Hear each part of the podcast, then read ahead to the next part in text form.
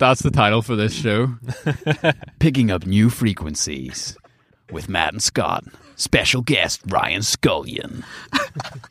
Scullion's actually a gorgeous last name. Well, it is Scollan. but, but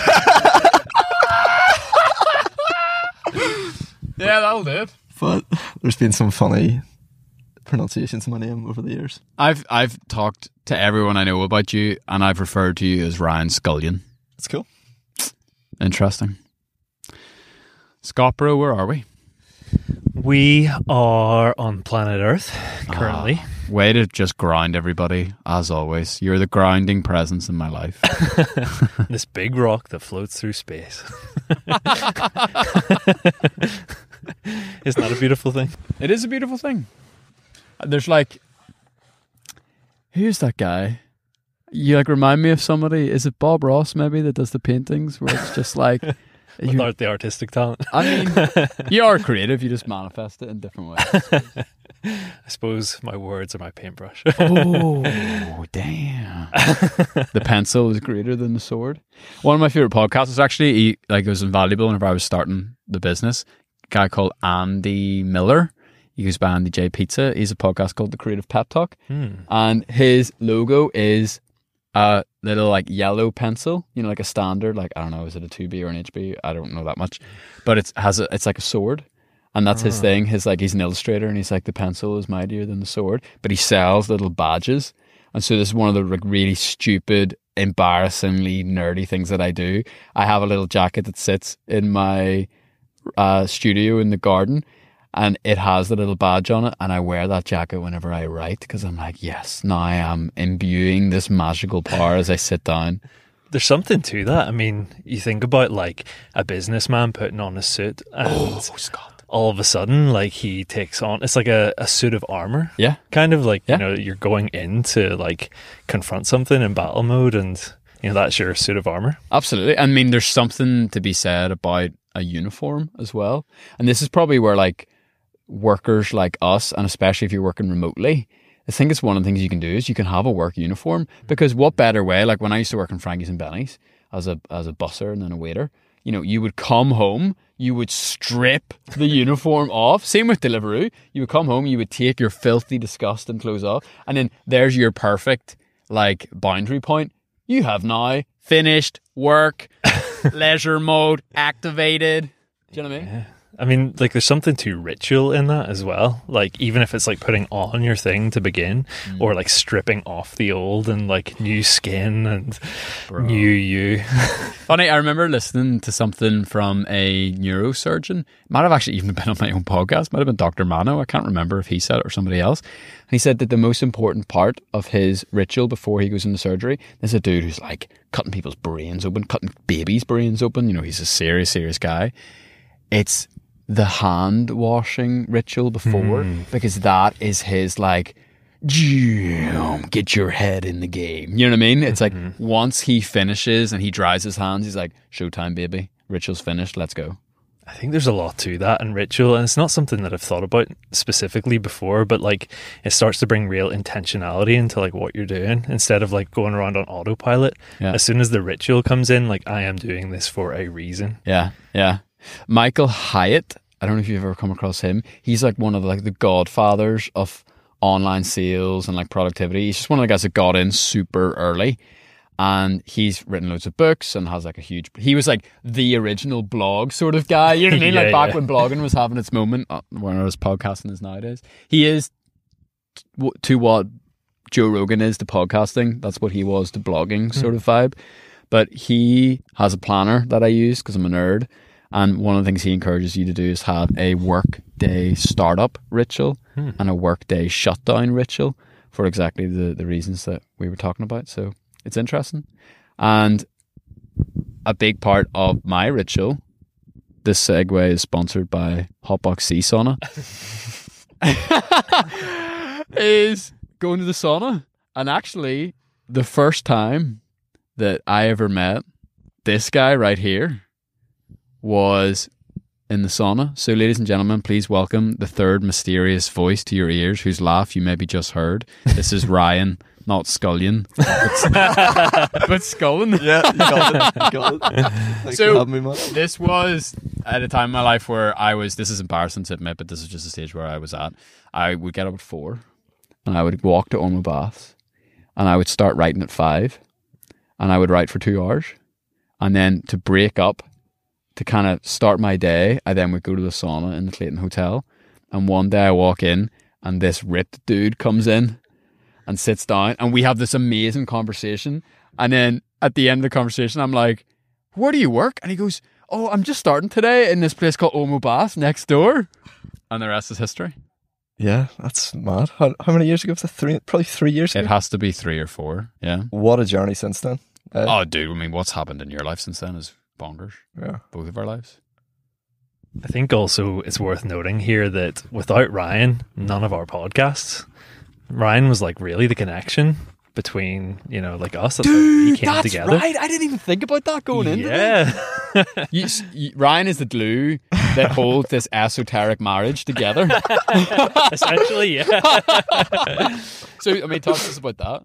Yeah, well, I actually not even sure how Ryan and I originally connected. Maybe through Dash and Splash. It was because I remember Molly went down to a dash and splash on Sunday with Kerry. Yes. Funny enough.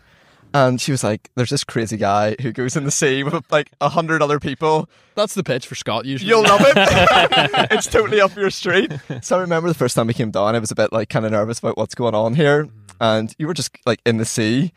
Speaking to all your disciples, and we all just kind of like walked in. I was like, "Okay, this is happening." I remember the first time I went in, I was like trying to like really like tense up and fight the sea. It's like mm, I can overcome this kind of thing, and you're like, like, dude, you know, you need to be calm, you need to surrender, you need to let go, you need to breathe. And I remember after that first experience, I said to Molly, I was like, I need to go back and do this again. This is absolutely unbelievable. And I think since then, Scott, you know, you've literally been like, I'd say, a spiritual guide, teacher to me Sure. over the last three years. And as we were saying, coming up in the car here, you know, you've genuinely taught me so much. And uh, I am so grateful for that. I'm so lucky to have met you. So it's amazing that it's kind of like coming full circle right now with all three of us together in a car on the North Coast. Yeah, on Yeah. the beach, looking out at the sea, and it's very looks very choppy. And I, I mean, I was driving in today, and I was like minus two. I was like, oh boy, it's it's really happening. It's Go time. so let me ask you this: Yeah. before Scott, because I, I mean, hmm what you've just described is like Scott's like heroin, like you know, like. You can't have it just once. Oh, yeah. Yeah. you keep coming back for more, you know. Uh, had you ever been in the cold water before then? I mean, outside of like, I'm a kid and I'm splashing around. No, never. Wow. Never. I'd never heard of Wim Hof. I had done some kind of breathing practices, more through sports science actually, and learning about like kind of pre-performance routines and and getting into that kind of flow state, but never uh, through the kind of Wim Hof methodology. And then yeah, and then Scott was really my kind of entry point into I want to say yeah, literally Scott was my gateway drug into this whole kind Wellness. of spirituality, wellness, you Yeah, know, sure. self development world. So it's been it's been some journey since then. Yeah. Yeah. And what about saunas? Like, was the Clayton Hotel your first sauna? I, I assume not. No, I had been in saunas before, but I'll be honest with you. I think when you and I were chatting, Maddie, for the first time, I was like, "Yeah, Maddie, so how long do you usually go in here for?" And you were like, "I think you said to me like forty-five minutes or something or longer." And I was like, "What?" I usually go in. I was like 10, 20 minutes, and I'm out. Yeah. And you were just chilling there like for an hour. Yeah, I was like, yeah. "Yeah, "This guy's built different." like I said, it was at a very specific time in my life, you know, and things have changed a little bit since then. But you know, I the song, like I've said a few times on the podcast, like that little sauna in the Clayton Hotel Mm. literally has kept me alive. Like I wouldn't, I definitely wouldn't be in business today if that sauna didn't exist. mm-hmm. Uh, so it's cool. Um, we were really, um, I was really excited, and Scott was really excited too. Remember, we had the idea, it's like we found out you were leaving the country to go off and do this amazing next thing that you're doing. We're like, dude, should we bring Ryan for an esoteric episode in the sauna? and here we are. I think another really interesting thing to note is like Ryan and I connected through the cold, and you guys connected through the heat. Oh, Bringing it all together today. It is. Today is the. I, I don't know. I'll, I'll come up with a better oh, label whenever we're in the sauna. But like, there's something about like three strong elements coming together. You know, Trinity. That gets me close, but that's not where I want to go. So hopefully, we'll we'll figure out like a phrase for this. Like, I guess it's like you know, where all the Power Rangers unite and make that big massive thing. That's kind of like my expectation for today. No pressure. So yeah, we're gonna go in the sea. We're gonna then go in the sauna with our beautiful hotbox sea sauna people that we love dearly. One of my favorite experiences ever has been taking people to the sauna and being in this sauna. I mean, it's literally a gorgeous sauna on the beach. You've got the sea, you've got the cold water. You have it all, really. I mean, I've been to a lot of saunas, which I guess we'll talk about later because I've been following my sauna addiction around the world. uh, this is legitimately my favorite. So, yeah, really looking forward to touching base with them again. I'm really looking forward to getting these guys uh, in the sea and in the sauna. Before we do that, how are you like? What are you identifying as these days? Me? yeah. How would you describe yourself to people? That's a good question, Molly. Yeah. I, I mean, in a professional context, Sure. professionally, I'd still say I am the co-founder and CEO of a, a startup in esports Yeah. called G Science. Yeah. So to give you the quick, you know, No, do because it's important. Okay, so so G Science. The reason why I founded G Science for a start was very simple. I wanted to improve the health and well-being of gamers. Yeah. So what we actually offer as a company is world-class health and performance coaching services, and we work with professional gamers, teams, organizations, and content creators. And then, you know, along the journey of the last three years, we wanted to start exploring some tech. So obviously, as we're going to move into this kind of crazy Web three world, um, The metaverse. the metaverse. What's an NFT, son? we'll get onto that one later, maybe. But what we're trying to do is take a lot of the gamification principles that um, that really govern how these games work and keep people hooked into these digital worlds and digital loops, and we're trying to use them for good. So we're building a health and fitness app that is going to incentivize gamers to increase their physical activity levels by giving them in-game rewards. Um, so that's the nutshell of what we're building tech-wise. And from a uh, consultancy side, we offer health and performance coaching.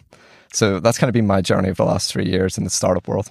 And like I, I- feel the need to step in here because if you're not in that world, I think the image you have is like, well, why do you want to help like these wee kids who play Fortnite to like get better at Fortnite? It's like, no, no, this is like on the same level as what like Olympians have with their coaches. Mm-hmm. And we talked on the up in the car like about chess players and how chess players are getting all into this world of fitness is really important, diet's really important to perform better on the board. Mm-hmm. And this is a multi-billion dollar industry of esports. I mean, mm-hmm.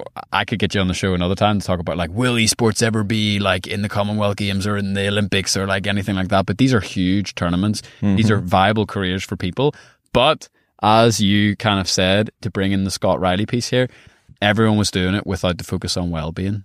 And uh, you had a fanta- give us your little nugget, your phrase. Yeah. So I think what's really interesting is that if you look at traditional sports, we've gone from, you know, really understanding the kind of physical practices and how to really push human performance there. We've looked at nutrition.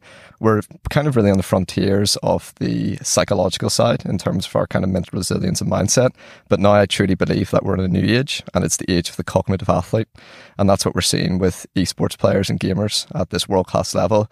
Physiologically speaking, you know, maybe they might be considered quite weak compared to traditional sports Sure. athlete, but on a cognitive scale, these guys and girls are completely off the charts. Yeah. And I think that's what's really exciting for kind of the next age of humanity Mm-hmm. is looking at the cognitive development uh, from a performance lens. And that's one of the things that I'm very interested in and why, you know, I enjoy working with esports players so much because we're really on the cutting edge of, of cognitive performance. But like this is why I think it's so relevant. I think this is why this episode is relevant for most people who are listening because I can relate to the gamers. I am not a physically impressive individual, but I do work in the knowledge economy. I'm a big brain attached to a microphone and a big brain attached to a computer. And most modern day workers are like that. They're mm-hmm. working in the knowledge sector. Cal Newport, author of Deep Work, I'm sure you've read him. Yep. Yeah. Like he's got this really interesting thing where it's like, you know, the most valuable commodity going forward is people's ability to focus. And so what you're doing with the gamers actually has a broader application to anyone who's working on a screen, anyone who's using their brain instead of their bodies to dig gold out of the earth and produce value. And so that's really interesting. Okay, I've, I got it ready. It's not the Trinity. Are you ready for this? So I'm pointing at Ryan. No, no, no. It's hard because Scott and I are going to have to fight over one of these, okay? Okay. But I'm going to point at you and I'm going to say mind, Okay. body, soul.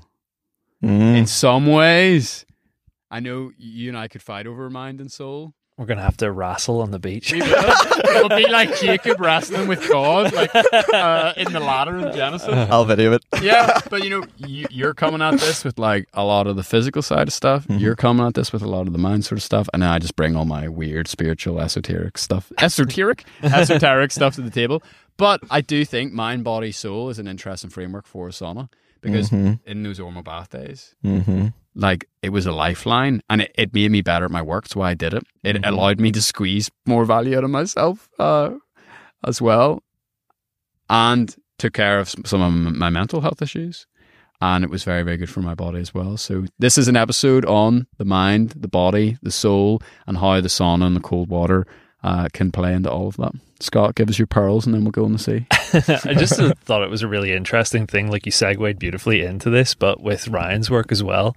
You know, we talk about like cognitive performance and the performance of the body, but like for any athlete, whether it's a, an esports athlete or somebody who's doing it in the physical space, like how much of that is coming from something that really isn't the mind and like something that's even mm. deeper. So, you know, it's one thing to train the mind, another thing to train the body, but like encouraging these people through, you know, coaching or whatever to get in touch with that like stillness space and work from there and develop that and like expand your capacity in stillness where intuition and creativity arises like applying that into what you're you're doing professionally. So that like one move or like that's arising from a place that isn't your mind like i think that's potentially the biggest thing that like what ryan's doing for people that he's like helping people get in touch with who they really are and that probably wouldn't be the communication that you go to and like say i'm gonna yeah. i'm gonna get you in touch with your spirituality and that's gonna you know, improve yeah. your performance but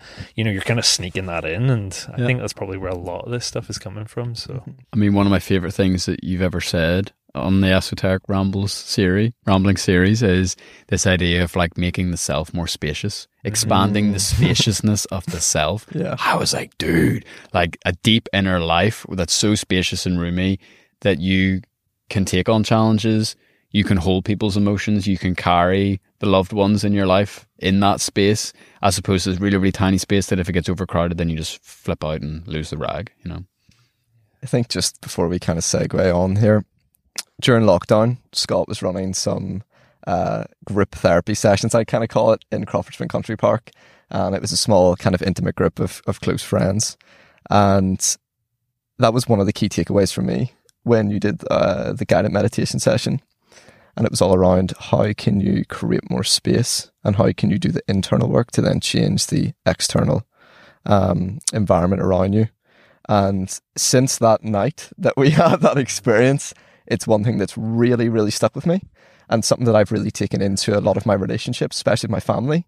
If you can't get someone to change because they might not be willing to change or might not be ready to change, if you do the internal work yourself and change what's going on with your space and your mind, then it forces everyone else around you to make that change. Mm. And that's been something incredibly powerful. Wow. Um, so once again, thank you, Scott. i really appreciate when people listen and are able to like share so it's like it has gone in yeah, I mean, Ryan's a model disciple. I literally am. Huberman, uh, a guy who we love, Andrew Huberman, love Professor would love yeah. to get him on the podcast. He has a great mantra. It's like a maxim where he says, You cannot change the mind with the mind. You can only change the mind with the body. So if you're getting in a rut, and this is like, this is the gospel that you live your life by, Scott. Like, you can't think your way out of depression. You know, eh? You can't think your way out of anxiety. You have to deploy one of those other levers of the body or the soul. Mhm. Um, so yeah, look, I'm looking at the sea. I'm ready. the knobs and levers are out there let's go pull and twist them Knobs and levers would also be a hilarious episode title. or a podcast Oh. awesome. Let's go. Well, how was it? Oh, it's amazing. Woo. Look at this vitamin D hitting our naked bodies. Our naked white bodies. Well, very red as well. Look at the blue in the hand. Enjoyed me. From an epic. I mean, is this the best bro trip ever? pretty much yeah a flipping meditation with Scott, a swim in the sea, and now a sauna. So, Ryan, do you want to do some like audio, visual stuff for the listener? What are you looking at? Well, I mean, to be honest, out of all of us here, I think Scott may be the best man to paint a picture after our guided meditation. Bro, literally, like headspace in the car. I, I actually didn't even feel like I was in my body anymore. I felt like I was listening to Scott in like my room or something. Crazy. Like, I, Yeah. as I said in that guided meditation, all three of us came together in one life form and expanded across the universe. So I got, got pretty trippy pretty fast. So this is this is an experimental podcast. If you haven't figured it out already, uh, so we're even just going to test some like sound effect stuff. So in my right hand, I have a ladle of. I think they said it was lemon juice. Well, sorry, lemon scented water, not lemon juice. The people at Hotbox are, are very professional and would never do something like that. So I'm hoping you guys can hear this. Ready?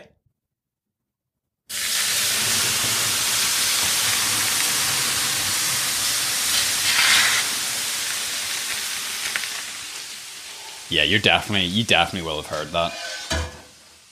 Tones of lemon oh, juice there. I can feel it. Okay, it just got significantly hotter. Maybe I went a little bit heavy on yeah, the that's what I'm saying. Woo! Step number one of a sauna podcast: don't smoke yourself out in the first minute. It's a marathon, not a sprint here.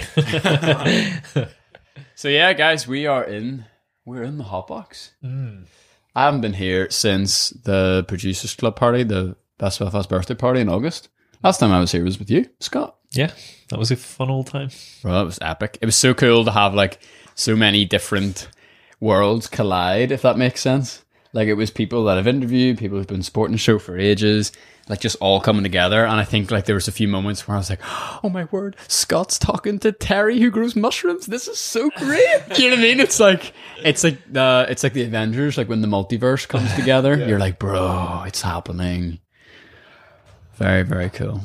Yeah, and even uh, like today, the three of us, even though like the three of us really haven't all spent a lot of time together. You know, like of course you and I Matt, have done all the podcasts together, and Ryan and I have done like you know plenty of sea swims and courses together. But, but uh, yeah, nice to like come together in the hot box. Yeah. Now, the only time the three of us have been in the same area was at a dash and splash. I love this. People, people walking past on the beach, they're either so curious or they're so nosy. There's a wee photo. Oi, oi. Is someone taking a photo? Yeah. it's sort of like, what are these three Egypts doing? Matt and I have been here before in his car recording and like having random people coming past. So yeah, we're uh, fairly used to people nosying in with the microphones. So, what was your first sauna experience? Can you remember? That's a good question. I'm going to be honest. Like, I'm pretty sure. Oh, no. I was going to say my first sauna was the Clayton. It's actually not. My first sauna was this is ob- ob- like obnoxiously hipster. Was in Iceland. I just done a hike around a place called Thorsmork, which translates as like the Garden of Thor, Whoa. and it is as epic as you can imagine. So get this, was up there literally like going down the sides of like an old volcano and stuff. Like it was as as stereotypical as you can get, and then descended and kind of got back to like where life was, sort of. And there was just this little hut in the middle of nowhere. There was a, a little bit of water, like a lake. And then there was, I didn't even know what it was. And I like went in and I realized it was a sauna and it said like, you have to like take your clothes off. And I was like, okay. So, like, so I just went in and like sat down, like didn't have a towel or anything with me, had never been in a sauna before and like threw some water like, over the stones and was kind of like, is that it? Is, th- is that what this thing is? And then I got out after a while and like swam in the lake and like, I was like, okay, cool. But like, I guess that's not really for me. And then it was only when I joined Ormeau Baths and started going to Clayton that I actually properly got into the sauna. Feel like my first experience was really underwhelming, like in a leisure center or something like that. And, uh, I do have good sauna experiences in like strange places, but like the first sauna is probably similar to yourself, although a lot less dramatic a story. Was like Less Nordic fairy tale. yeah, less Nordic fairy tale, more banger leisure center. But uh, I don't think I was overwhelmed by it at the start. I was like, yeah, this is all right. Yeah. And it, like most of those, um, like little health suites and leisure centers, there's like a sauna and a steam room as well, and like Yeah. you know going into those and thinking that you know this is probably doing something good for me, not really understanding it very much either, but um, yeah, it wasn't until like probably years later that I started to really like get into it a little bit more. Yeah. Tell a lie, actually. It was the Queen's, uh, what do they call it? The PEC Yes. in Botanic. That was where I really got in the sauna because I would go to the gym like in between classes, but their sauna is so hot. Oh, Like it's properly like 100 degrees between like nine. It's always between 90 and 100. Like we're rocking in at 90 here, which is very, it's, dude, that's that's Finnish sauna territory. That's like the legit stuff. But like, I mean, that's probably where I got my sauna stamina mm-hmm. that you were joking about earlier. Yeah. Was from the PEC because if you could do twenty minutes in the PEC, you could do like thirty minutes anywhere. Yeah. I'm trying to think. I think my first experience is probably something similar to you, Scott, just like, you know, DW Sports gym or something really, you know, simple. But I think, you know, when I met you, Matthew, that's when I started really implementing like kind of the, the sauna, the warm and cold exposure. Oh, bro. Really for that, you know, more, more for recovery actually for sport. Yeah. And kind of that mental clarity that you get coming out of the sauna if you're going to do it, you know, as part of your morning routine. And that's obviously how we met Yeah. after you know have, having done like a gym training session in the morning, jumping in the sauna, and then finishing off with that cold cold shower, Yeah. it really sets you up well to take on the day. And then if you're doing a lot of training as well, there's of course lots of benefits with hot and cold exposure for you know enhancing recovery. Yeah. So I definitely came came from more of like a sports kind of angle with it. Yeah. But I mean, even doing what we've just done there today, like being in the cold water and now coming in here, like the buzz you get is absolutely unbelievable. Yeah, it's crazy. So they said so it's it's mid February currently, and they said that the sea was around like seven degrees today. And the reason why I like the hot and cold, like you said, of course, there's an unbelievable amount of benefits, but it's like I feel like you can kind of cheat. Like if you're like, there's a big difference going swimming in the sea, as we saw a dude do, and then get back in your car, and then going swimming in the sea, and then jumping in the sauna. You know what I mean? And then especially if you cycle it, like I always say to people, it's like you know, it's like you stay in the sauna, sauna long enough to where your body becomes so thirsty for the cold water, and then you go in the cold water long enough where it becomes so thirsty for the sauna, and you're just in this virtuous, uh, willpower free cycle that just feels so nice. So good. The like most extreme back and forward and the hottest sauna by far that I've ever been in was a barrel sauna that uh, was like on the back of a trailer in the Netherlands. And it just so happened to be a time when it was snowing over there. Like snow's not massively common there, kind of like it is over here. Yeah. Snowing out there. The gym that I was at had like an ice bath outside. And uh, yeah, so there's snow, there's the outdoor ice bath, there's people like putting way too much water on the coals and like feeling scalded inside the sauna, going out and getting into the ice bath, and like the visual thing of that as well, like the steam coming off a person, like when they went into the ice bath, it was very intense. Also, as well, like where one of the ideas for part of the meditation we did in the car there that uh, I feel like we should also do in here was some of the Om chanting in the sauna. That gets so trippy. yeah, that's the moment where like uh, Carl and Anna, the owners of Hotbox, they're just like, should we just set this thing on fire and just like call it quits because we don't know what's happening in there. I mean, it would be quite interesting, though, Scott, for everyone listening, to kind of talk through like what we actually did in terms of like guided meditation, what you mean by that mm, kind of meditation. oh, There's so many ways you could approach um, t- discussion about that kind of meditation, but really to begin with, it's something very simple. So, guiding people through the five traditionally recognized human senses in the body and starting to develop a sense of timelessness by noticing what is in the moment and removing the story from what's going on. So, for example, whenever you are connecting to what you can hear for a short period of time, it doesn't really matter what's causing the sounds, whether it's like the wind outside or the noise of the waves, you're just letting the sounds arise and fade. And even though this isn't necessarily explicitly said in the meditation, there is something to the things that are arising in your awareness doesn't matter what the sensation is or even a thought they're all just material of consciousness you know like what you can hear and what you can feel it's all along the same continuum of something in awareness And really, all I'm ever trying to do in that part of the meditation is bring someone to a still place where they are the spaciousness that material is arising into in the awareness. And I feel like people never get an experience of that in their day to day lives. And if somebody could like uh, integrate one habit or thing into the routine, it would be that because it's so far reaching amongst like everything else. So let me let me jump in here, okay? Because I like you know me, I'm fully on board with everything that you say. I also have another part of my brain where I'm always thinking about like who is listening right now. And I there are moments whenever we go into like conversations like this where I'm just like maybe it's like a, a fear or insecurities podcast where I'm like, oh no, we're losing them. You know what I mean? It's like quickly, Scotty, like change the topic of conversation because a lot of people listening are just like maybe even rolling their eyes and being like, what the heck are these guys talking about? So bring it back for me and because I think what really got me into the sauna was it was a space where I could go where my screens could not follow me, where it was usually just me by myself and I had a physical component to it because meditation is really tough. And meditation is tough whenever you start because it's so hard just to sit there and you're like, well, what do I do? Like, do I just do nothing? Whereas the sauna, I feel like slowly started to train me to be comfortable with like even 20 minute chunks where it was just me and my thoughts. I wasn't doing anything. I was in the moment. And that was a really useful kind of springboard into some other kind of practices, more so around the things that you're talking about. So how important do you think, or how useful do you think like things like going and see or things like going for a run are as almost like an on ramp for people into that space?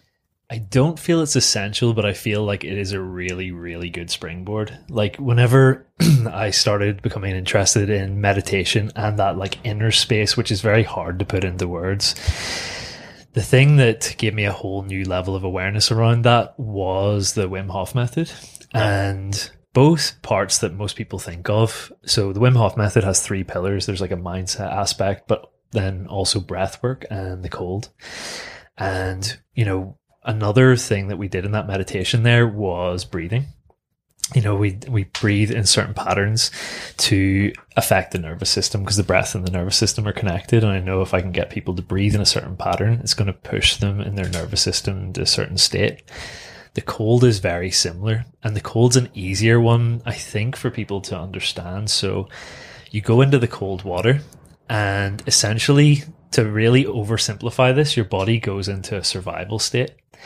And in that survival state, where you're fully submerged in cold water, your body decides, I can't devote any energy to thinking about the past or worrying about the future because I need to live right now or else I won't get to the future. Nice.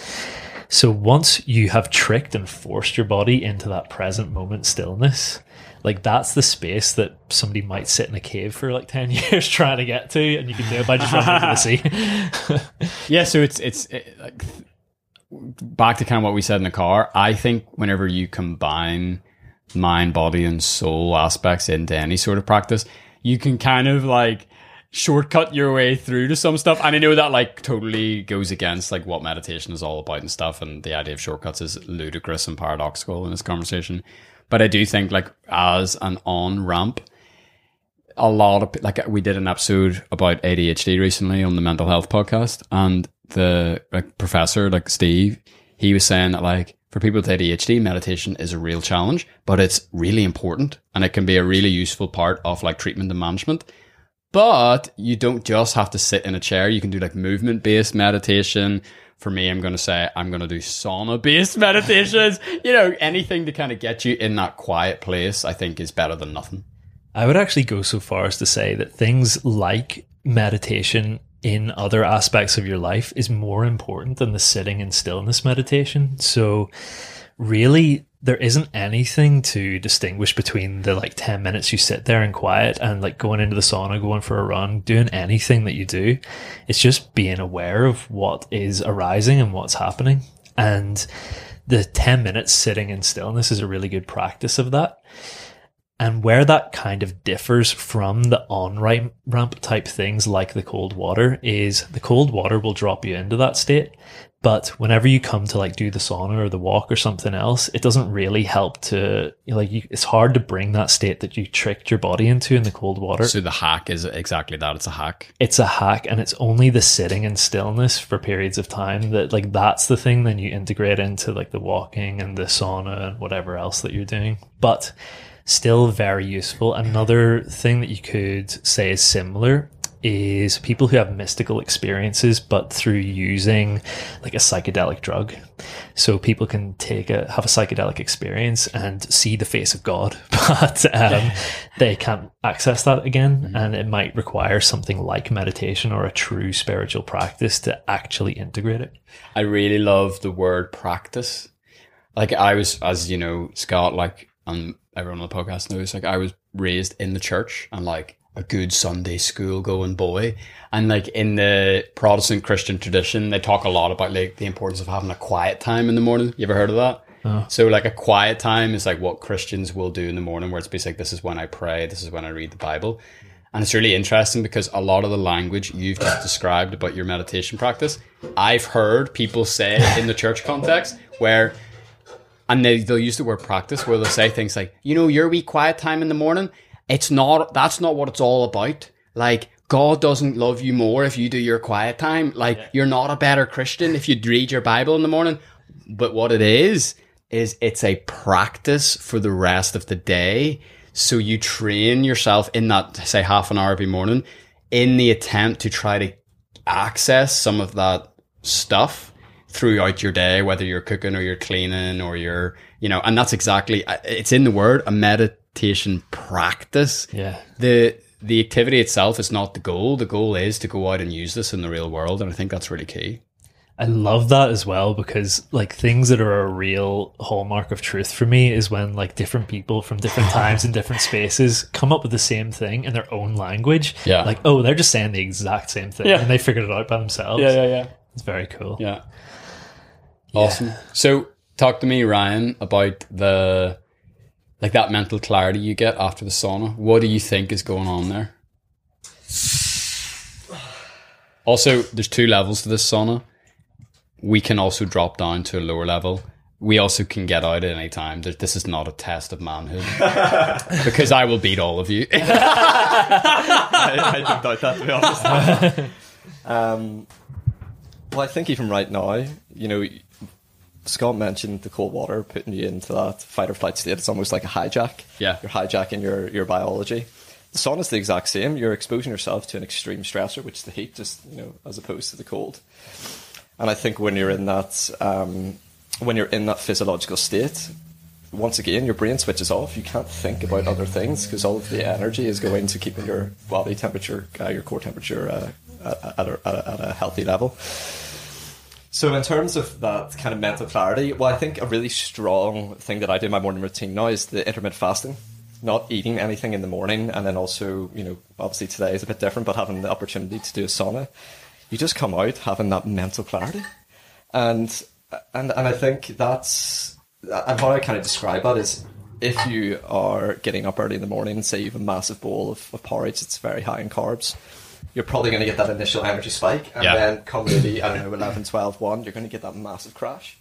Whereas what I found recently is that, and what works best for me is, you know, getting up, really focusing on good quality work from 7 to 11, um, not eating anything, and then having my first meal around about that 11 o'clock period. And I just feel like having a black coffee then as well, you just get that buzz. Yeah. And you get that focus and, and that sense of mental clarity. Um, that answers your question. I mean, the philosophy of fasting is really interesting, even on like a molecular level. You know, we all have heard, if you've done any sort of research into fasting, all about autophagy. Autophagy, we shall say. Autophagy. Auto. but the purpose of that is, you know, it's your your body is very good at multitasking. It just prefers like your brain to monotask. Mm-hmm. So if you're eating that big bowl of porridge in the morning, your body is then, you know, all the workers every single cell in your body then is like, quickly, boys, process the porridge. Do you know what I mean? Yeah. As opposed to like, mm, I'm Ryan, I'm in my Zen state. I'm going to go do my two to three hours of deep work here. And you can have all of your kind of uh, effort funneled into that. Now, obviously, your brain is doing a lot. It's keeping you alive. It's breathing. You know, your heart is doing lots of stuff. But when you don't eat for a long period of time, you go into autophagy, and what autophagy does is it clears out the rubbish. It's like doing a spring cleaning of your cells. And it's just interesting that like your body can only do that whenever it's not focused on just processing the food that's there. And I think there's some sort of weird tie-in that I'm trying to make here where it's like I think it's also the same for your energy and your focus and your mental clarity. Mm-hmm. The less things you give your body and your brain to point towards or to focus on, the more effective they're going to be in doing that. So I, I, I'm totally there with you. Like even the first day we met in that sauna, we both had been doing that rhythm for a while, where it's like, you know, we don't eat in the morning and we we try to break the fast as as late as reasonably possible to still like you know enjoy our food and have a social life and all that sort of stuff. There's another thing that ties in there with the nervous system too. You know, if you are getting up in the morning and you're wanting to work and be productive, better to be in a sympathetic fight or flight part of the nervous system where if you think about our ancestors, like they would have been in that state when they would have been hunting. So like nowadays when we're, we're tapping away at the computer, if that's your job, you know, you're basically hunting. You're out to, you know, bring in the goods and survive. But if you eat right away, then you shift your body into parasympathetic rest and digest mm. part of the nervous system, which is not optimal for doing Yeah. work. For going out and hunting in the digital landscape. you know, but it is like you talked about a cognitive athlete. Like we're all kind of digital hunters as well. Do you know what I mean? Like we go out into this, and increasingly, when the, we're- you know we'd mentioned and joked about the metaverse earlier, like you're going out into this actual virtual world to try and bring home the bacon for your family. You know what I mean? Uh, in a very roundabout way, but that is that is what you're doing. And what you said, Ryan, like it's the stress. Like we're afraid of stress, but our body loves stress. You grow through stress. Yeah. That's the key thing. I think a lot of people, or I think even just how we are hardwired, is to seek pleasure, avoid pain. Yeah. But I think definitely with a lot of stuff, obviously, all three of us shares that kind of stoic philosophy, Yeah. which is really the growth through the adversity and actually looking at the obstacle head on. Yeah. And I think that's very symbolic of all three of our journeys, what we've all done individually in life and, and Sure. the lives that we actually lead. But I definitely think, you know, something we, we touched upon, I can't remember if we spoke about earlier in the podcast or not, was, you know, really focusing on that journey itself Yeah. and focusing on the growth through that journey instead of the end result. And I think that's been something for me personally that I've has really transformed my mindset, especially around the startup world and identification with business and a lot of mm. stuff around my ego. Is focus on the journey, honor your journey, and understand that you know whether or not your business is successful does not determine whether or not you're successful Yeah, as an yeah, yeah, individual. yeah, But it's it's it's an interesting one. Yeah. I mean, it, an interesting point on like the sauna. So I was doing a bit of research for today. And one of the things that they found was this was a study done in Finland where, you know, the, the, the sacred hallowed halls of saunas, you know, Finland being the, the big dogs. If you use the sauna four to seven times a week, you have a 40% lower mortality. Wow. So like ca- like death from any other cause is lowered by 40%. There's something really relevant in that as well. Uh, the regular practice kind of we talked about again. So it's not the single sauna session. that You come out Exactly. like, this was great. Yeah. And then you don't do it again. Yeah. So that's kind of where I was going because then people who were like I think 1 to 3 times per no sorry, um say 2 to 4 times per week they had a 20% lower rate of mortality for Yeah. anything. And the interesting thing is the baseline in this study was people who use the sauna once a week. Oh, wow. Yeah. So it's a pretty high baseline to begin with. So I was thinking about that, and definitely like there's some amazing physical health benefits off the sauna. Activates your your spike or sorry, activates your heat proteins. proteins, yeah. spike proteins definitely something else. Hello, hello, COVID. It activates like heat proteins. It activates like a whole bunch of other genetic stuff that I can't remember. That basically slows down the aging process. It gets rid of a lot of stress, which I think is key because stress is like one of the biggest killers when you look at kind of root causes. But then, as you said, Scott, like what else is going on there? Are those people interacting with like family members in the sauna? Are they maybe spend the time with people that they love or they care about? But then there's also that thing where it's not necessarily causation, it's correlation. What kinds of people are in the sauna seven days a week? Probably people who, on the whole, are taking really good care of themselves. So it's not really fair to say, oh, the sauna did all this. but it's almost like by you becoming the type of person that uses the sauna seven times a week, that's like an indication of a massive life overhaul that you've taken to invest in your health and your well-being. The question I have for you, Matt, is in that study, where was, where was it actually conducted? Was it in Scandinavia? I have no idea. Good question. Because it would be interesting, because obviously that's a massive part of their culture. Yeah. I'm not sure what the ratio of saunas to um, people actually are. Is it like New Zealand? There's more saunas here than people. Yeah, I think it's I think it's ridiculous. So I think also I think obviously here in Northern Ireland we're sitting in a sauna on the beach. Yeah. that's been custom made for this. Yeah. It's not really a trend that's taken off yet. Let's say in Northern Ireland. Whereas if you were to go to a Scandinavian country, that's very much part of their culture. It's a really good point. We have a severe sauna sauna shortage. Plenty of people called sauna, but an extreme sauna shortage here. So I mean, let's let's go here, or let's go there. Why do you think we as a people, we're in dangerous waters now, are less sauna y than maybe our Scandinavian brothers and sisters? It's really interesting, isn't it? And maybe there's also another way to look at this is like, why is it a growing thing here? Whereas maybe other parts of the world, it is not. You know, like the thing that I'm really curious about in that is that, um, you know, this. We this. can also jump out.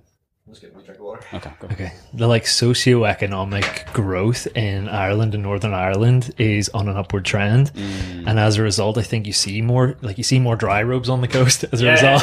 true. Instead of people like struggling to, you know, get their uh, you know, shopping in at the end of the week. And I think as part of that upward trend, I think you're gonna see more things as more disposable income is available for things like saunas and stuff. And then to even that does sort of match up to the Scandinavian countries probably having like a higher standard of living. Yeah, so you're you're focusing less on paying your rent, and you're like, I've got a few bob here. How can I invest this in my long term health? It's not a question you typically have whenever you're pulling the sixty hour uh, shifts in in McDonald's, you know, every single week just to just to keep your head above the water. It's not like, oh, do you know what I'm going to do? I'm going to go and have a bro trip and go and swim in the sea with my friends, and then go and you know book a sauna. It's not.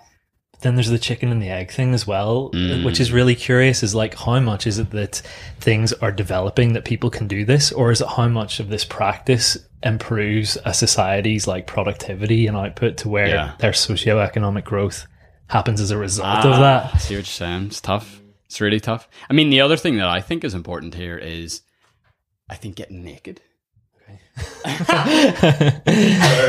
Pause the podcast. We're going to take a brief interlude here, folks. But I think Northern Irish people are a little bit uncomfortable with getting naked with each other. And it's interesting, like, we are in a sauna and we're all wearing our clothes, whereas any other country in the world, you'd be fully nude right now.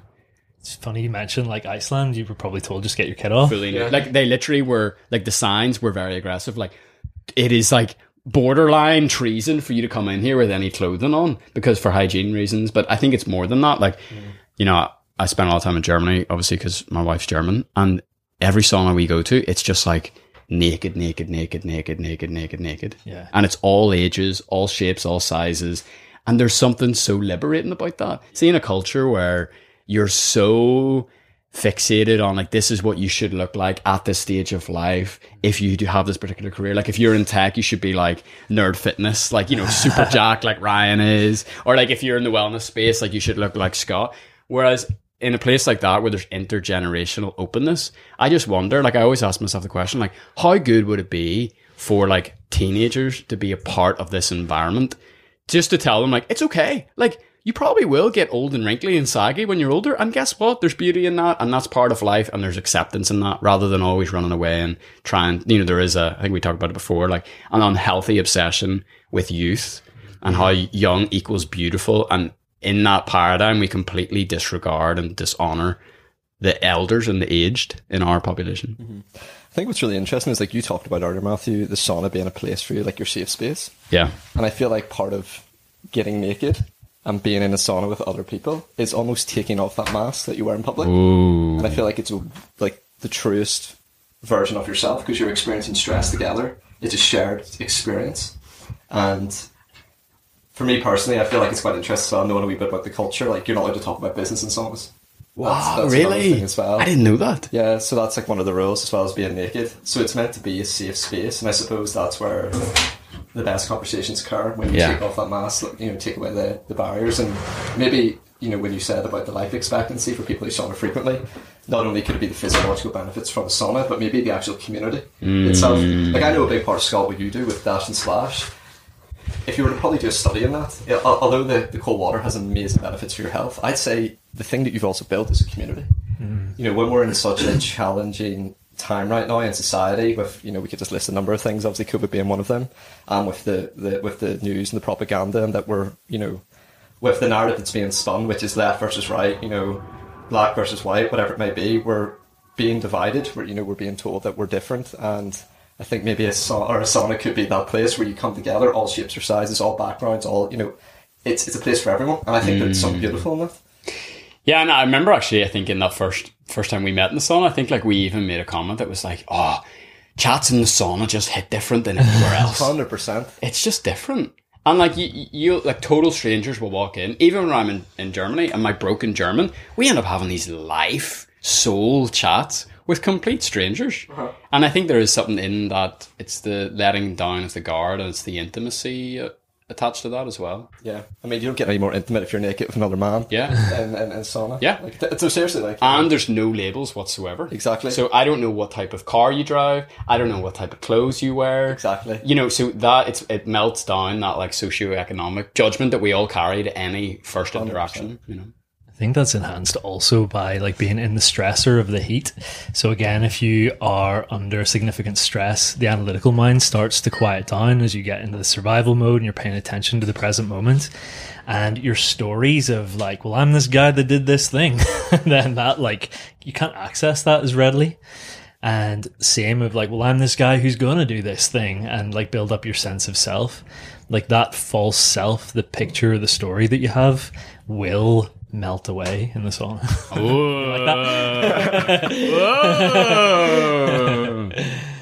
yeah, dude, that's really interesting. sea time? Yeah, well, we take a little break. Yeah. We don't get in the sea. Let's do it. Let's. How do you feel your microphones are? Yeah. What's the cables like? Toasty if you touch part that's uh, Yeah. I think we're good. I think I think we're good. Like I guess we will find out in post production. Like how's this thing worked? Yeah, dude, I'm game for the sea. Let's go. Oh, the sea's gonna be so good. All right, so you come at me, bro.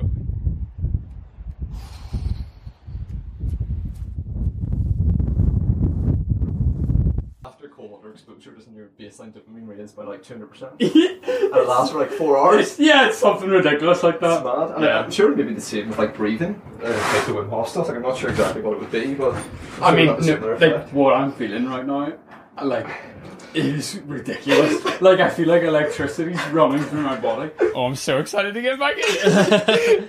Nice and can feel just like it's it's like a magnet. It's pulling me in. yeah. Do you want to go in the middle? Sweet goodness. Oh my day. Oh, so nice. Should we like do another ladle for the uh, the recording? I can't. I feel so good. So trippy, dude. Oh. It's just everything. It's like it's the light exposure. It's the salt. I my body doesn't know what to do right now. it is freaking out in the best kind of way. Do you know what I love though? I love like seeing when you first come into the sauna, especially if you've been in the cold water. You can put your back against the sauna. Oh, yeah. I can put my arm on this wall. I can put my hand on the ceiling. Yeah. See in ten minutes.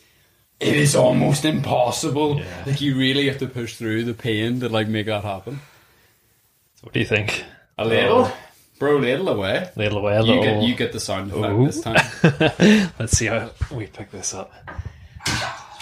So I'm thinking in the sauna series, I'll do three ladles.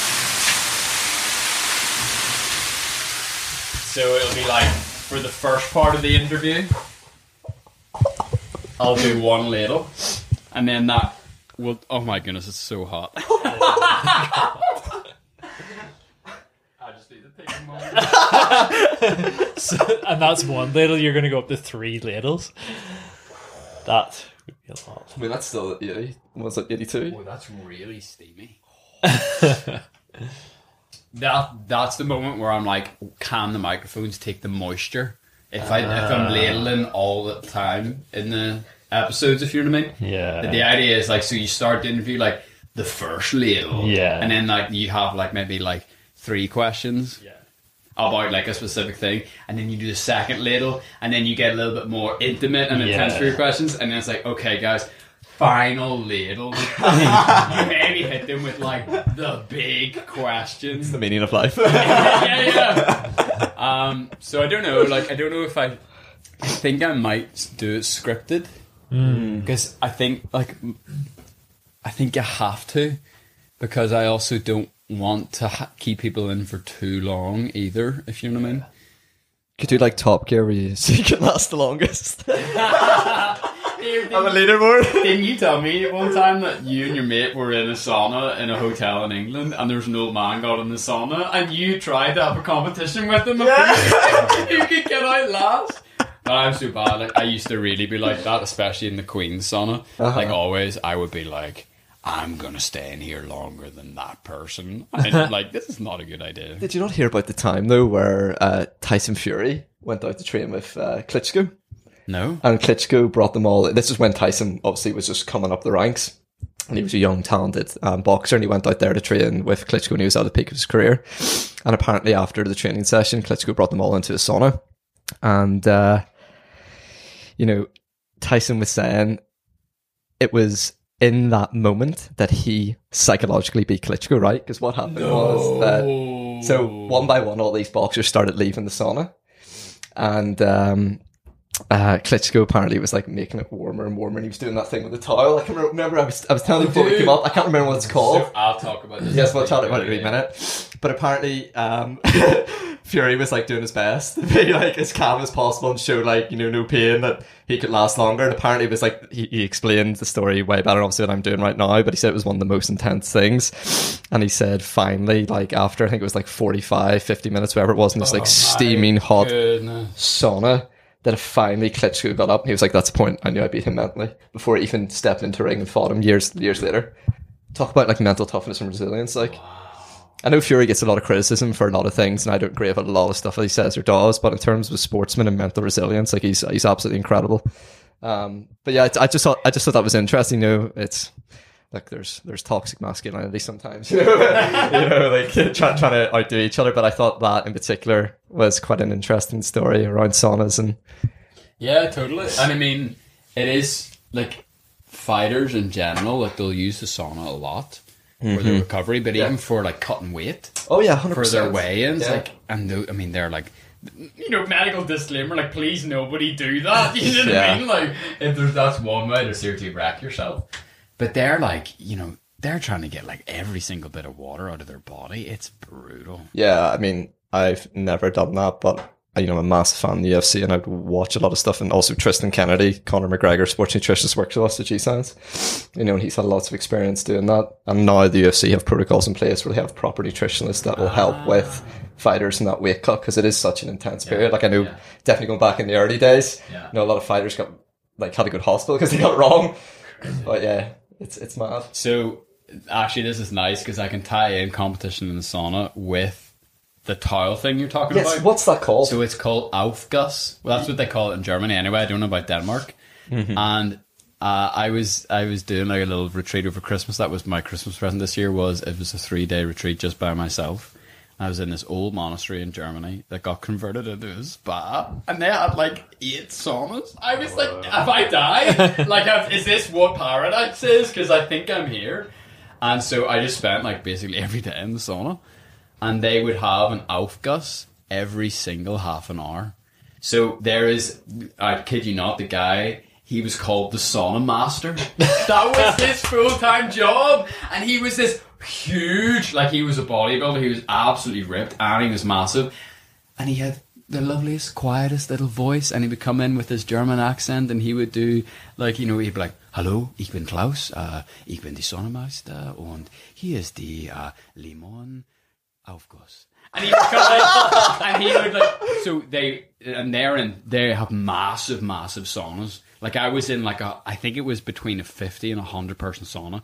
It was colossal, and you talk oh. about like We're feeling going to this like, place. feeling like you're in a cult, right? Uh-huh. Like you're surrounded by like 50 naked people and you're around and there's this Wow. guy like ladling water over and then there's Are y'all chanting? there's music we're not chanting Yet. but I will yeah yeah I'm sure there are places in the world where they chant in the Aufguss so anyway um, so he was great that was fine they pour so for people who've never experienced it they pour like a nice smelling scent on the sauna like we've done today Sometimes they'll put like ice balls on it and everything, like they go crazy. And then they'll take like a towel or like a big flag looking thing and they'll wave it around and basically that wafts the really, really, really hot air in your face. And it's a mixture of the intense heat and then cold inside the sauna that just does something amazing to your blood flow and your body and it smells great. And it's a real, you- we were talking about uh,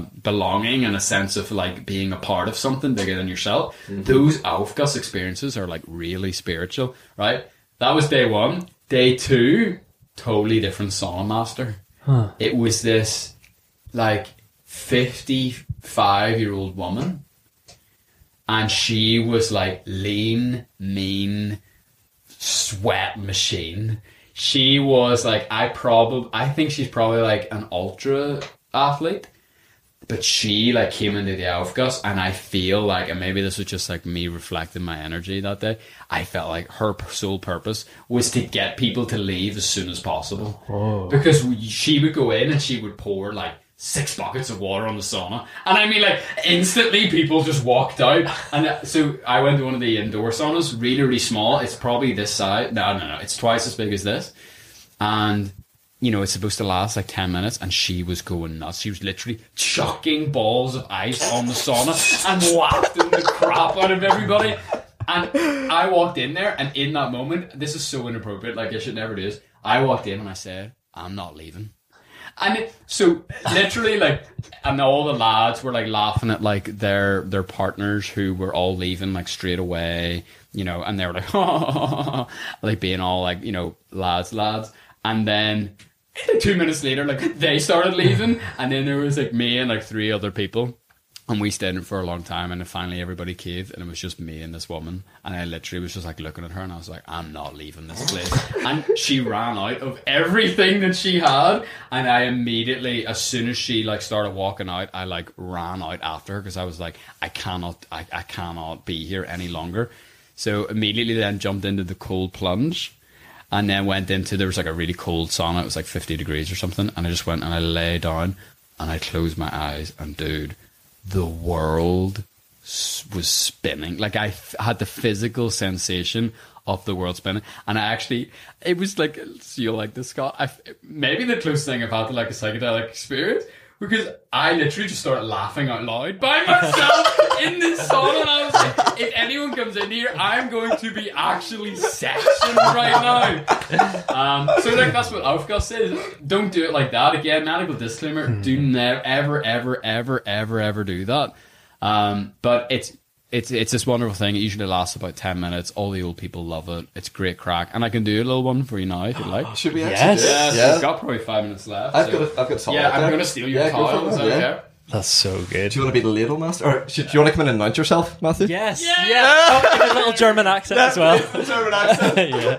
Well, it's interesting, like what Matt was saying about like it feeling like a psychedelic experience because if you think about all those things, they're all just altered states of consciousness. so whether it's breathing in a certain way, affecting your body with the cold or the heat, they're all just like ways of pushing your consciousness into a different place. Mm-hmm.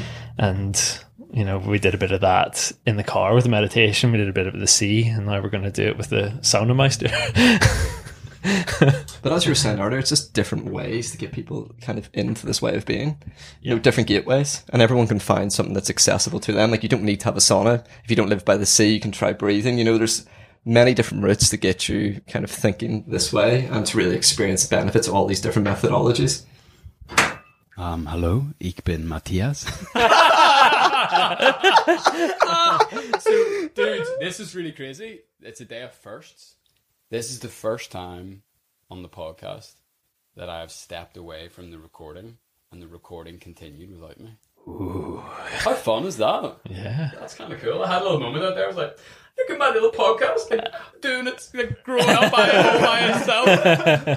so this sauna is it's the best sauna I've literally been in on the planet. It's not really designed for Aufguss, but I'll give it a go. Okay. I feel like should we like drop down a level here? She don't I- whip us with a towel. No, you can't have to be up there because otherwise I'll hit you in the face. okay. Okay. So it's good because this can be our last like five minutes, Yeah. Yeah. um, because I think then we're we're ready to rock and roll. Should we chant? During the Aufguss. Okay. I mean, this is going to get a little bit intense. okay, we'll go for it. Go for it. yeah.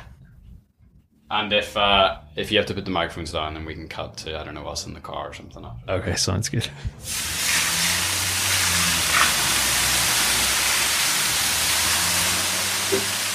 Warning: Please consult your doctor before you do a sauna meister Aufguss. Also, Hotbox does not endorse what we're about to do right now. they are incredible people. Please come and visit the sauna. Buy gifts for your families. You can buy a hot slot voucher, and it is incredible. Like it is the gift of pure happiness and pure joy that you cannot experience in any other way. I approve of that message. Yeah. You were going to say pure pain. Okay, this is get, it's getting hot now. Okay. Oh yeah, let's go into a ladle. Three ladles. Are you sure? Three ladles all at one time. Okay, microphones. I'm sorry. Okay. We're on the third ladle. We just went to max level. That's the other thing Woo! about the uh, Saunameister. They're doing a lot of physical work Yeah. because they're flapping the towel around like mad. Right, you ready? We're ready. Do you feel that? Oh, yeah. Oh yeah. Freaking love it. okay, I don't know how well this is gonna work. I feel like I'm in Dusseldorf right now. If only you could see this right now. it's quite a visual spectacle, to be honest. I don't know if this works so well in the podcast. it's like you know the audio visual stuff where it's like they just add extras like Sauna Master Matthew has now started whipping a towel around in the air uncontrollably while Scott and Ryan sweat uncontrollably. oh my word, we've Oh, nice. Well, that was So beautiful. that was a brief, um, a very very brief encounter with what Aufguss is like. Um, so if you like that, you know, like and subscribe. Cool. So I know I was kind of joking about the the kind of plug, but like in all seriousness, like this is not. We've no financial relationship to these guys whatsoever. We are just unbelievable fans of this place. You know the way I see it is like I was actually talking to my butcher about this yesterday. Like the amount of money people spend, like going to like see. Oh, I was going to be very specific there. Let me let me be kind and be vague. The amount of money that people spend going to sporting events, whenever you add in your drink and you add in your transport and everything, it's a chunk of money. Mm-hmm. So you can do something like that, which is great, and please go ahead and do that. Or you can go and do something like this with your mates or your family. And you can be in the sea, you can be in the sauna. Like you're literally like investing in the community's wellness, as well as just a super fun experience that is so different to everyday life. Like it's it is. It's it's a magical part of the world. We all love the North Coast so much. Yeah, awesome. Any closing thoughts from you guys before we jump in the sea and then jump cut to the car?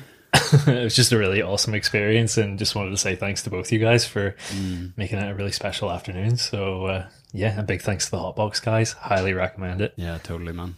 Totally.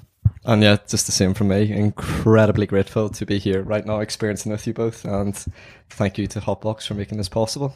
And would highly recommend everyone try this I out mean- at least once. Yeah, at least once. Like, what a day! What a way to spend the day off, eh? I know. It's been brilliant. Uh, I was going to do like a big. We can do like an uh, outro, outro in the car. Are you up for doing a bit more in the car? Yeah. Oh yeah, hundred percent. Okay, cool. I don't know what we'll talk about, but I guess we'll see you there. Okay, so in classic hero's journey fashion, we are back where we started, but completely changed.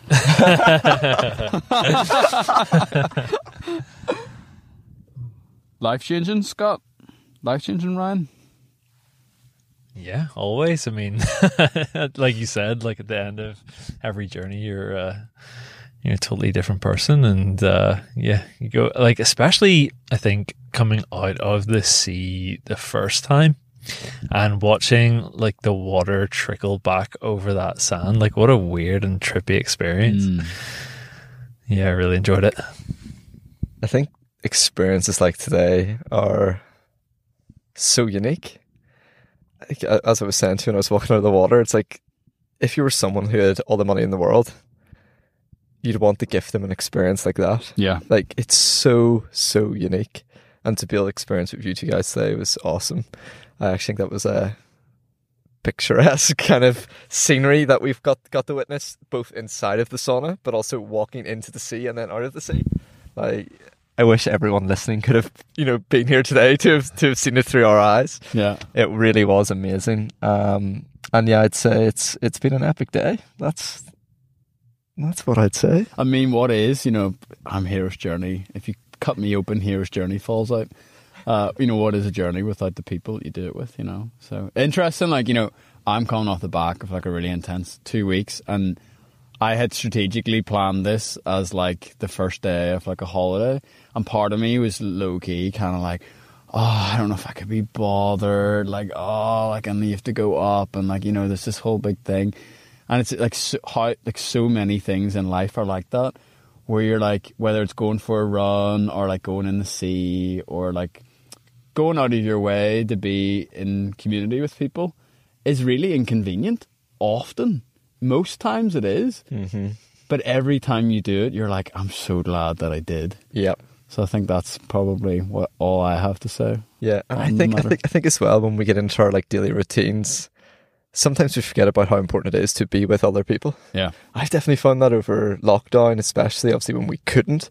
But even with like your kind of day to day routine, if you're working from home as well, you can go, you know, weeks, months sometimes where you don't see your closest friends. yeah, And, you know, today was just a prime example of how important it is to have that connection. And, you know, that was so much fun to make a bit of cry. was the most important thing. You know, it's that's what life's all about, enjoying yourself. absolutely. And it's also, I think, like today was a huge pattern interrupt. I know you talk about this a lot, Scott, like in terms of like a lot of the work that you do. But this is so radically different to like how I usually spend the Friday. you know what I mean? Like so like completely different. And it's nice because that in itself has given me time, just perspective on like the rest of what's going on in my life, whether it's personal stuff or work stuff, and you need you need that time just to step out from the bubble and the chaos sometimes, just to allow you to go back into it again, again, like the hero's journey. Yeah, uh, that's true. changed. You just need to hit reset sometimes. Yep. That's like, and you know, as we were talking about earlier on in, or on our drive up here, is about your markers when you're identifying that you know maybe you're going into a state here where it may not be so healthy because sometimes you know we can sacrifice our health in the short term because we're so focused on work or you know pursuing some sort of goal or, or whatever it may be. And I think sometimes it's super important to to break the circuit and, and, and break the cycle and reset and doing that you know, for me, Scott, like what we used to do there last year was every Sunday when we went for a run and a swim, hmm. that was closing the stress cycle for me for the week. Resetting myself then allows me to take on, you know, the next week back at my baseline. And I think sometimes we can get into the trap of being living in an unconscious way where we just go from one thing to another to another to another. And before you know it, you're like, bang. You know, it could be a hmm. panic attack, it could be, you know, an injury, it could be burnout, whatever it may be. So I think it's so important to have days like today where you're consciously making the effort to reset and reconnect with yourself. I mean, what I also loved about today, just on the back of what you said, is like it's a day full of spaciousness because you know you're the same, Scott's the same, we're all the same. Like your your life is usually a series of like back to back appointments. you know what I mean? It's Literally like, is, I yeah. do this and I do that and I do that and then I squeeze my workout in and then I do this and then I do that and then I've got like this when I do my Zoom meetings like da da da da. da. Whereas today it's like I'm gonna go to the sauna with Ryan and Scott. you know what I mean? It's like that's what's on the cards for today. And it's been so nice to have a slow day. I haven't had a slow day for a while, so I'm glad. Great times. I have nothing else to say. No, that was uh, an awesome day, and yeah, really grateful to share it with you guys. Like I said in the sauna, and big up to the Hotbox guys again. So cool having a little chat with them at the end. So much fun, and yeah, highly recommend anyone listening to this go check it out as well. Awesome.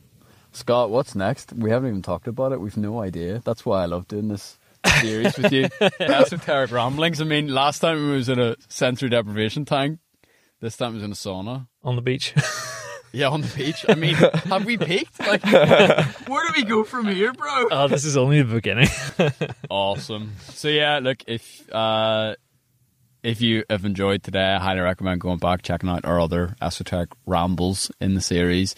Um, we get up to all sorts of weird and wonderful things. Really would love to give a plug to Scott's podcast, uh, Causeway Living. And we remember, remember at the end of the last episode, what was it? You have the dot com, isn't it? It's causewayliving.com. That's right. Yeah, so for all things Scott, whether it's for one on one sessions, whether it's for group sessions, whether you're a big fancy corporate and you want to incorporate some of this wellness stuff into your workplace, into your people, into your corporate upskilling and wellness strategies that I know you all have in place.